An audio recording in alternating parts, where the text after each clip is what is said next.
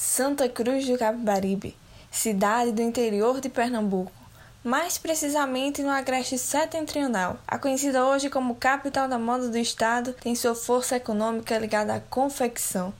No contexto histórico-cultural da cidade, não podemos deixar de lado a representatividade da mulher.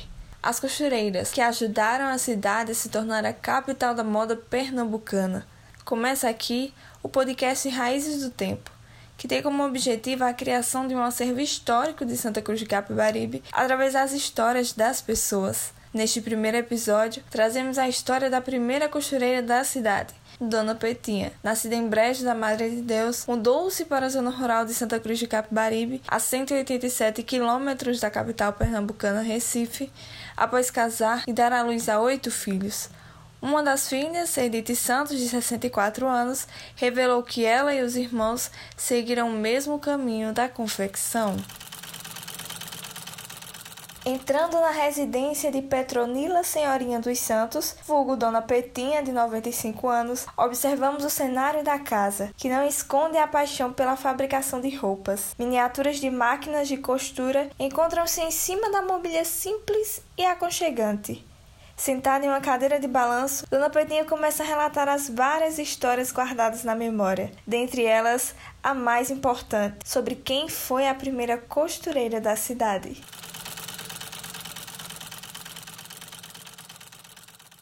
Foi a primeira. Eu comecei a costurar no, na, no sítio. Eu morava no sítio e vinha comprar retalha Noronha e levava para o sítio e costurava, para o Cravatar, que era onde eu morava.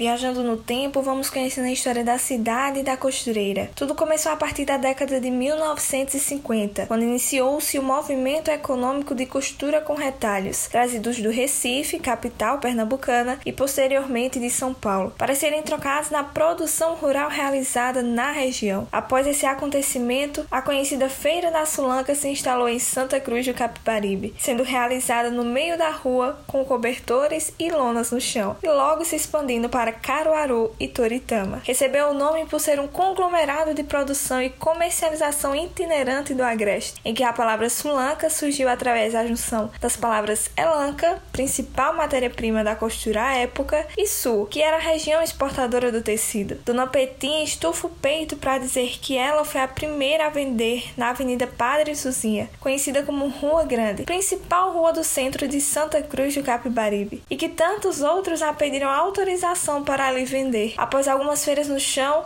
a costureira afirma que o prefeito da época, já na década de 80, Agostinho Rufino, prometeu colocar as primeiras bancas de madeira. Eu comecei, eu comecei a botar mesmo no beco, no beco já feitosa. Aí o povo começaram, botei uma feira sozinha. Na outra feira, eu fui, foi assinada Bavara. Foi mais eu. Chegou mais eu lá. Aí estava eu. Eu botei só. A outra feira já foi eu e Barbara. E, e, e depois, da outra invante, era, era mais de, de 20 pessoas já. Costura, vendendo no chão. Aí, aí Agostinho Rufino, o finado Agostinho Rufino disse, olha, Dona Petinha, quando for essa semana, eu já vou mandar fazer banco. Para a senhora botar, mas quem, mas quem vir? Aí ele fez uns oito ou nove bancos, mandou fazer. O Lopes, o povo do Lopes fazer. Aí tinha, já, quando eu cheguei na feira, já tinha uns oito ou nove bancos que ele tinha mandado fazer. E já tinha chegando mais mulher, sabe? Aí foi chegando mulher, foi chegando mulher.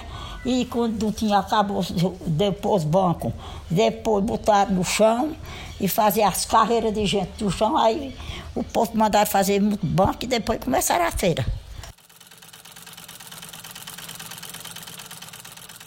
Com o aumento da comercialização na cidade, os moradores da zona rural começaram a migrar do campo para a zona urbana. E como devida representante das fases históricas da cidade, Dona Petinha morava em um sítio chamado Gravatá, localizado a cerca de 10 quilômetros de Santa Cruz do Capibaribe, e foi para a cidade viver da costura. Sítio e algumas pequenas propriedades rurais são conhecidas na região. Chegou na rua apenas com os filhos e a máquina antiga. Ali conquistou grandes coisas.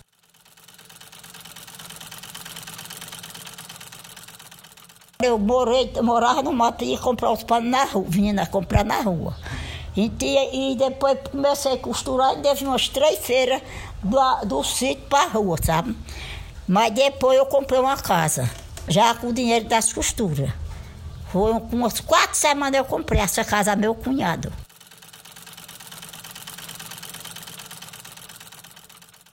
Sempre orgulhosa da própria história, mesmo com a irmã mais velha que consertava peças na costura à mão, Dona Peitinha afirma que aprendeu sozinha a costurar por volta dos anos 70, comprando algumas peças prontas e imitando os cortes e movimentos da linha. A história da cidade na confecção foi costurada, mas como nem tudo são flores, a costureira enfrentou as dificuldades da época, principalmente devido à vagarosidade na produção com a máquina antiga, que funcionava apenas através dos movimentos com o pé. Dona Petinha não quis relatar, mas a filha Edith Santos destacou esse início dificultoso.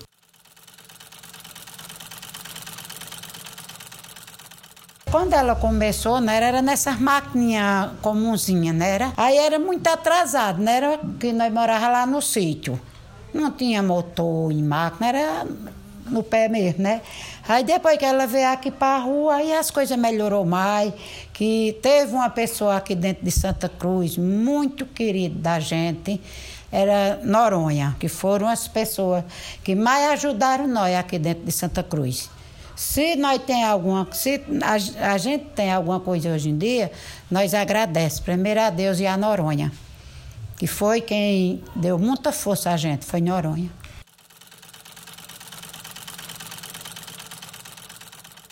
Apesar da produção não ser grande, a costureira proporcionava uma variedade para a escolha dos clientes, que levavam a mercadoria para outros estados.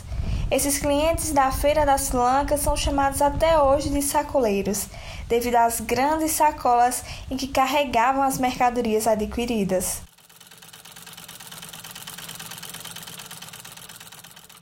Eu costurava vestido, primeiro foi vestidinho, sainha, camisola e short. Eu fazia, vendia aqui na feira e eles levavam para o Maranhão para Bahia, para todo canto que ele fosse, levava.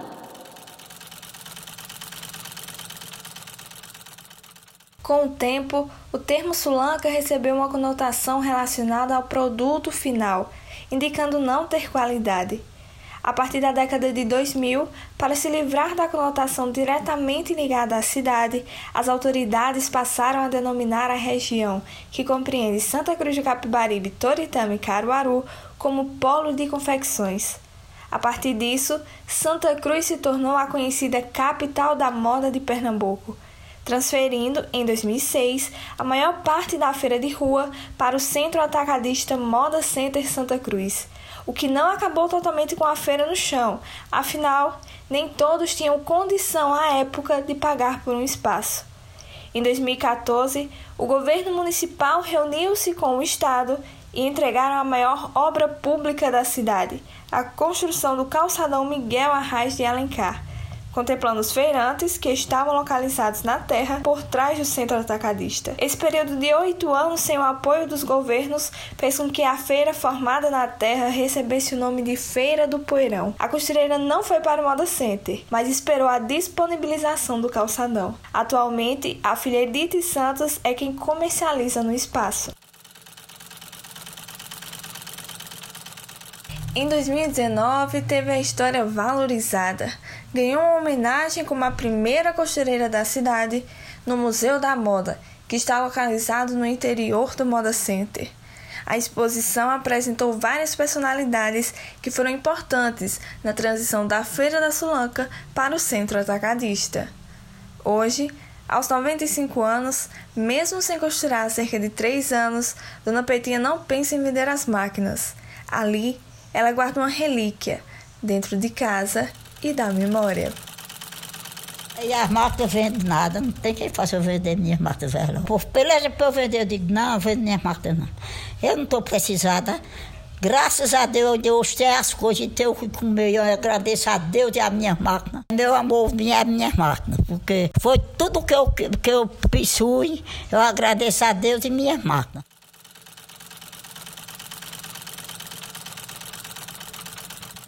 Esse é o podcast Raízes do Tempo, com a apresentação de Marília Ferreira um trabalho desenvolvido para conclusão de curso de jornalismo na Universidade Estadual da Paraíba, sob a orientação da professora doutora Adriana Alves Rodrigues.